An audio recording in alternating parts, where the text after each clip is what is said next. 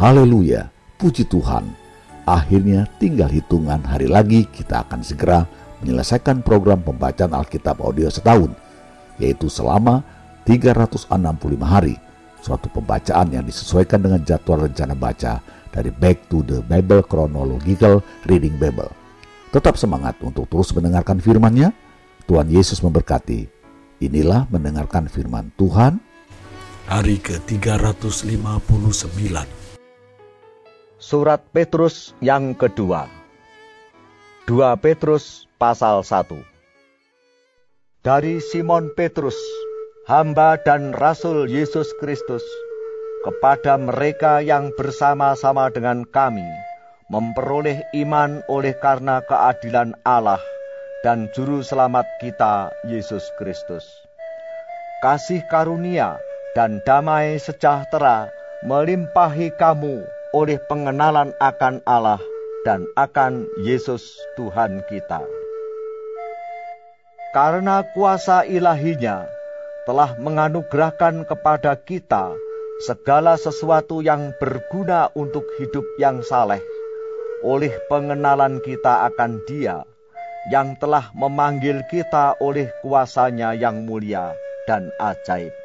Dengan jalan itu, Ia telah menganugerahkan kepada kita janji-janji yang berharga dan yang sangat besar, supaya olehnya kamu boleh mengambil bagian dalam kodrat ilahi dan luput dari hawa nafsu duniawi yang membinasakan dunia. Justru karena itu, kamu harus dengan sungguh-sungguh berusaha untuk menambahkan kepada imanmu kebajikan, dan kepada kebajikan pengetahuan, dan kepada pengetahuan penguasaan diri, kepada penguasaan diri ketekunan, dan kepada ketekunan kesalehan, dan kepada kesalehan kasih akan saudara-saudara, dan kepada kasih akan saudara-saudara, kasih akan semua orang. Sebab apabila semuanya itu ada padamu dengan berlimpah-limpah, kamu akan dibuatnya menjadi giat dan berhasil dalam pengenalanmu akan Yesus Kristus Tuhan kita. Tetapi barang siapa tidak memiliki semuanya itu, ia menjadi buta dan picik karena ia lupa bahwa dosa-dosanya yang dahulu telah dihapuskan. Karena itu, saudara-saudaraku, berusahalah sungguh-sungguh supaya panggilan dan pilihanmu makin teguh. Sebab jikalau kamu melakukannya, kamu tidak akan pernah tersandung. Dengan demikian, kepada kamu akan dikaruniakan hak penuh untuk memasuki kerajaan kekal, yaitu kerajaan Tuhan dan Juru Selamat kita, Yesus Kristus. Karena itu, aku senantiasa bermaksud mengingatkan kamu akan semuanya itu, sekalipun kamu telah mengetahuinya dan telah teguh dalam kebenaran yang telah kamu terima aku menganggap sebagai kewajibanku untuk tetap mengingatkan kamu akan semuanya itu, selama aku belum menanggalkan kemah tubuhku ini. Sebab aku tahu bahwa aku akan segera menanggalkan kemah tubuhku ini, sebagaimana yang telah diberitahukan kepadaku oleh Yesus Kristus Tuhan kita tetapi aku akan berusaha supaya juga sesudah kepergianku itu, kamu selalu mengingat semuanya itu. Sebab kami tidak mengikuti dongeng-dongeng isapan jempol manusia. Ketika kami memberitahukan kepadamu kuasa dan kedatangan Tuhan kita Yesus Kristus sebagai Raja, tetapi kami adalah saksi mata dari kebesarannya. Kami menyaksikan bagaimana ia menerima kehormatan dan kemuliaan dari Allah Bapa. Ketika datang kepadanya suara dari Yang Maha Mulia yang mengatakan, Inilah anak yang kukasihi, kepadanyalah aku berkenan. Suara itu kami dengar datang dari surga. Ketika kami bersama-sama dengan Dia di atas gunung yang kudus. Dengan demikian, kami makin diteguhkan oleh firman yang telah disampaikan oleh para nabi. Alangkah baiknya kalau kamu memperhatikannya sama seperti memperhatikan pelita yang bercahaya di tempat yang gelap sampai fajar menyingsing, dan bintang timur terbit bersinar di dalam hatimu. Yang terutama harus kamu ketahui, ialah bahwa nubuat-nubuat dalam kitab suci tidak boleh ditafsirkan menurut kehendak sendiri, sebab tidak pernah nubuat dihasilkan oleh kehendak manusia, tetapi oleh dorongan Roh Kudus, orang-orang berbicara atas nama Allah. 2 Petrus pasal 2 Sebagaimana nabi-nabi palsu dahulu tampil di tengah-tengah umat Allah, demikian pula di antara kamu akan ada guru-guru palsu mereka akan memasukkan pengajaran-pengajaran sesat yang membinasakan. Bahkan mereka akan menyangkal penguasa yang telah menebus mereka. Dan dengan jalan demikian, segera mendatangkan kebinasaan atas diri mereka. Banyak orang akan mengikuti cara hidup mereka yang dikuasai hawa nafsu. Dan karena mereka, jalan kebenaran akan dihujat. Dan karena serakahnya, guru-guru palsu itu akan berusaha mencari untung dari kamu dengan cerita-cerita isapan jempol mereka. Tetapi untuk perbuatan mereka itu, hukuman telah lama tersedia dan kebinasaan tidak akan tertunda. Sebab, jikalau Allah tidak menyayangkan malaikat-malaikat yang berbuat dosa, tetapi melemparkan mereka ke dalam neraka dan dengan demikian menyerahkannya ke dalam gua-gua yang gelap untuk menyimpan mereka sampai hari penghakiman. Dan jikalau Allah tidak menyayangkan dunia purba, tetapi hanya menyelamatkan Nuh, pemberita kebenaran itu dengan tujuh orang lain, ketika ia mendatangkan air bah atas dunia orang-orang yang fasik. Dan jikalau Allah membinasakan kota Sodom dan Gomora dengan api, dan dengan demikian memusnahkannya dan menjadikannya suatu peringatan untuk mereka yang hidup fasik di masa-masa kemudian. Tetapi ia menyelamatkan Lot, orang yang benar, yang terus-menerus menderita oleh cara hidup orang-orang yang tak mengenal hukum. Dan yang hanya mengikuti hawa nafsu mereka saja, sebab orang benar ini tinggal di tengah-tengah mereka.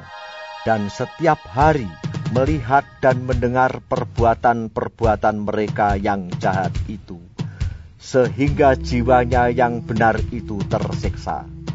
Maka nyata bahwa Tuhan tahu menyelamatkan orang-orang saleh dari pencobaan dan tahu menyimpan orang-orang jahat untuk disiksa pada hari penghakiman.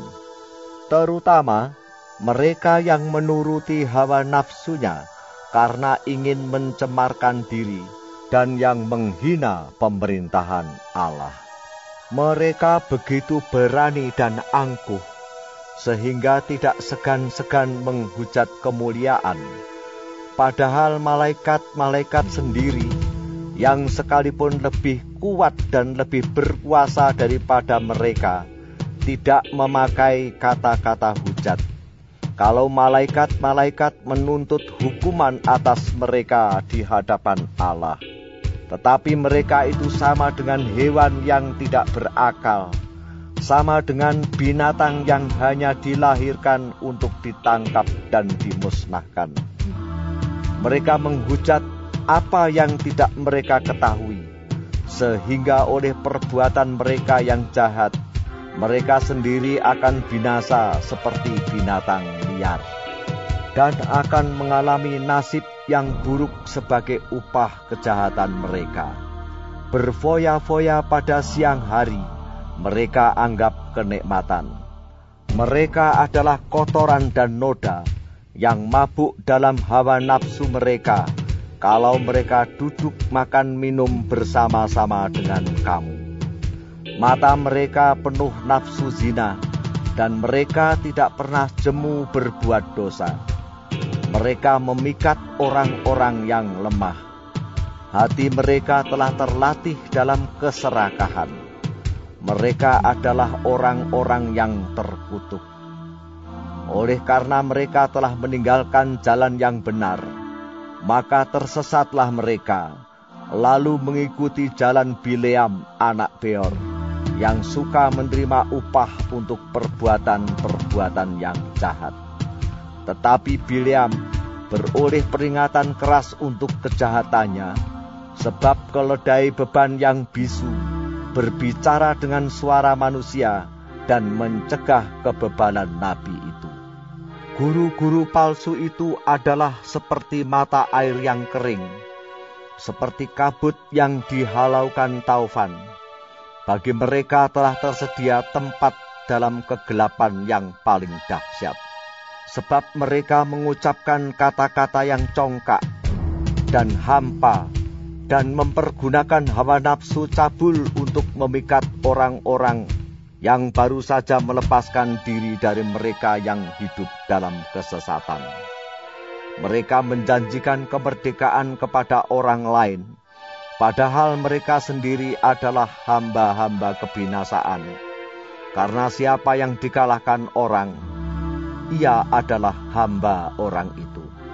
Sebab jika mereka oleh pengenalan mereka akan Tuhan dan Juru Selamat kita Yesus Kristus, telah melepaskan diri dari kecemaran-kecemaran dunia, tetapi terlibat lagi di dalamnya, maka akhirnya keadaan mereka lebih buruk daripada yang semula.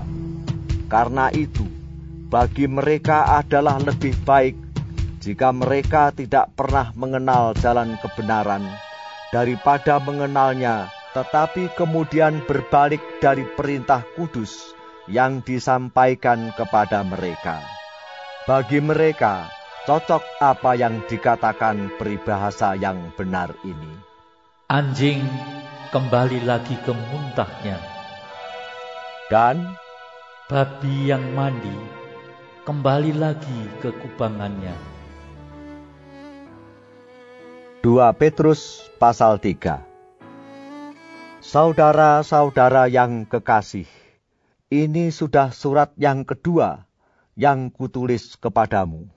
Di dalam kedua surat itu, aku berusaha menghidupkan pengertian yang murni oleh peringatan-peringatan, supaya kamu mengingat akan perkataan yang dahulu telah diucapkan oleh nabi-nabi kudus dan mengingat akan perintah Tuhan dan Juru Selamat yang telah disampaikan oleh rasul-rasulmu kepadamu.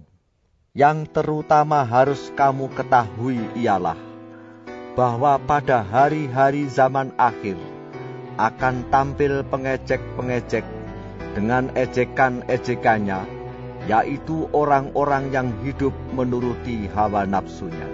Kata mereka, di manakah janji tentang kedatangannya itu? Sebab sejak bapa-bapa leluhur kita meninggal, segala sesuatu tetap seperti semula pada waktu dunia diciptakan. Mereka sengaja tidak mau tahu bahwa oleh firman Allah, langit telah ada sejak dahulu, dan juga bumi yang berasal dari air dan oleh air dan bahwa oleh air itu bumi yang dahulu telah binasa dimusnahkan oleh air bah. Tetapi oleh firman itu juga langit dan bumi yang sekarang terpelihara dari api dan disimpan untuk hari penghakiman dan kebinasaan orang-orang fasik. Akan tetapi, saudara-saudaraku yang kekasih, yang satu ini tidak boleh kamu lupakan, yaitu bahwa di hadapan Tuhan satu hari sama seperti seribu tahun, dan seribu tahun sama seperti satu hari.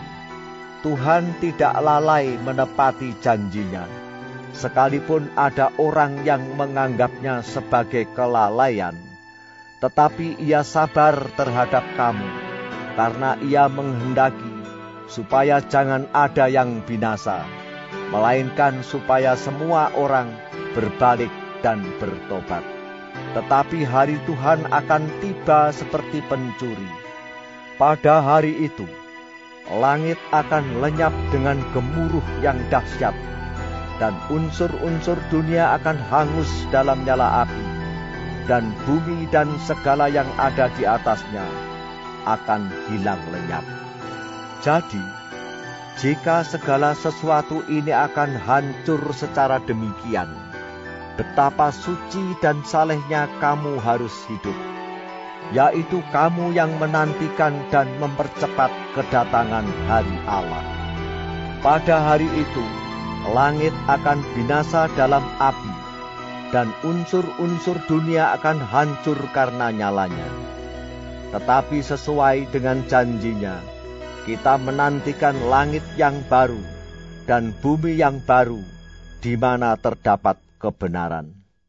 Sebab itu, saudara-saudaraku yang kekasih, sambil menantikan semuanya ini, kamu harus berusaha supaya kamu kedapatan tak bercacat dan tak bernoda di hadapannya dalam perdamaian dengan Dia. Anggaplah kesabaran Tuhan kita sebagai kesempatan bagimu untuk beroleh selamat, seperti juga Paulus, saudara kita yang kekasih telah menulis kepadamu menurut hikmat yang dikaruniakan kepadanya. Hal itu dibuatnya dalam semua suratnya, apabila ia berbicara tentang perkara-perkara ini. Dalam surat-suratnya itu ada hal-hal yang sukar difahami, sehingga orang-orang yang tidak memahaminya dan yang tidak teguh imannya memutarbalikkannya menjadi kebinasaan mereka sendiri. Sama seperti yang juga mereka buat dengan tulisan-tulisan yang lain. Tetapi kamu, saudara-saudaraku yang kekasih, kamu telah mengetahui hal ini sebelumnya. Karena itu waspadalah, supaya kamu jangan terseret ke dalam kesesatan orang-orang yang tak mengenal hukum dan jangan kehilangan peganganmu yang teguh. Tetapi bertumbuhlah dalam kasih karunia dan dalam pengenalan akan Tuhan dan Juru Selamat kita, Yesus Kristus. Baginya kemuliaan sekarang dan sampai selama-lamanya.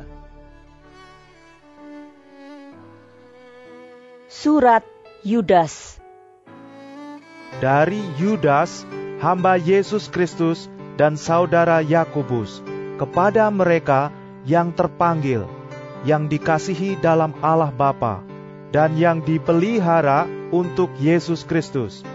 Rahmat, damai sejahtera, dan kasih kiranya melimpahi kamu.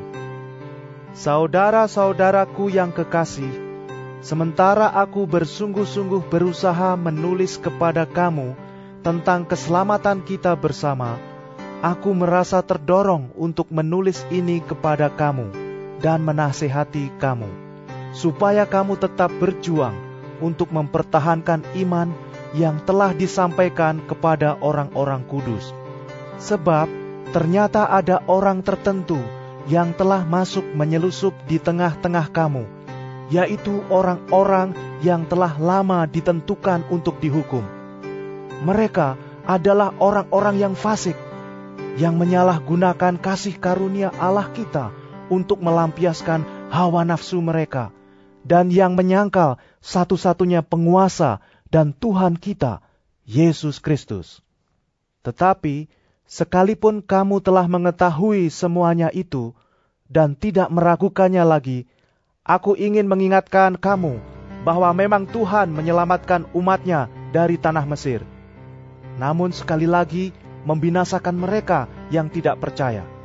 dan bahwa ia menahan malaikat-malaikat yang tidak taat pada batas-batas kekuasaan mereka, tetapi yang meninggalkan tempat kediaman mereka dengan belenggu abadi di dalam dunia kekelaman sampai penghakiman pada hari besar. Sama seperti Sodom dan Gomora dan kota-kota sekitarnya yang dengan cara yang sama melakukan percabulan dan mengejar kepuasan-kepuasan yang tak wajar, telah menanggung siksaan api kekal sebagai peringatan kepada semua orang. Namun demikian, orang-orang yang bermimpi-mimpian ini juga mencemarkan tubuh mereka dan menghina kekuasaan Allah serta menghujat semua yang mulia di sorga. Tetapi penghulu malaikat, Mikael, ketika dalam suatu perselisihan bertengkar dengan iblis mengenai mayat Musa, tidak berani menghakimi iblis itu dengan kata-kata hujatan, tetapi berkata, "Kiranya Tuhan menghardik engkau." Akan tetapi, mereka menghujat segala sesuatu yang tidak mereka ketahui, dan justru apa yang mereka ketahui dengan nalurinya, seperti binatang yang tidak berakal, itulah yang mengakibatkan kebinasaan mereka. Celakalah mereka, karena mereka mengikuti jalan yang ditempuh Kain, dan karena mereka oleh sebab upah menceburkan diri ke dalam kesesatan Bileam, dan mereka binasa karena kedurhakaan seperti Korah. Mereka inilah noda dalam perjamuan kasihmu, di mana mereka tidak malu-malu, melahap, dan hanya mementingkan dirinya sendiri. Mereka bagaikan awan yang tak berair, yang berlalu ditiup angin. Mereka bagaikan pohon-pohon yang dalam musim gugur tidak menghasilkan buah. Pohon-pohon yang terbantun dengan akar-akarnya dan yang mati sama sekali. Mereka bagaikan ombak laut yang ganas, yang membuihkan keaiban mereka sendiri. Mereka bagaikan bintang-bintang yang baginya telah tersedia tempat di dunia kekelaman untuk selama-lamanya juga tentang mereka, Henoh, keturunan ketujuh dari Adam, telah bernubuat katanya, Sesungguhnya Tuhan datang dengan beribu-ribu orang kudusnya, hendak menghakimi semua orang dan menjatuhkan hukuman atas orang-orang fasik, karena semua perbuatan fasik yang mereka lakukan, dan karena semua kata-kata nista yang diucapkan orang-orang berdosa yang fasik itu terhadap Tuhan. Mereka itu orang-orang yang menggerutu dan mengeluh tentang nasibnya, hidup menuruti hawa nafsunya, tetapi mulut mereka mengeluarkan perkataan-perkataan yang bukan-bukan, dan mereka menjilat orang untuk mendapat keuntungan. Tetapi kamu Saudara-saudaraku yang kekasih, ingatlah akan apa yang dahulu telah dikatakan kepada kamu oleh rasul-rasul Tuhan kita, Yesus Kristus. Sebab mereka telah mengatakan kepada kamu, menjelang akhir zaman akan tampil pengejek-pengejek yang akan hidup menuruti hawa nafsu kefasikan mereka. Mereka adalah pemecah belah yang dikuasai hanya oleh keinginan-keinginan dunia ini dan yang hidup tanpa Roh Kudus. Akan tetapi, kamu, saudara-saudaraku yang kekasih, bangunlah dirimu sendiri di atas dasar imanmu yang paling suci, dan berdoalah dalam Roh Kudus.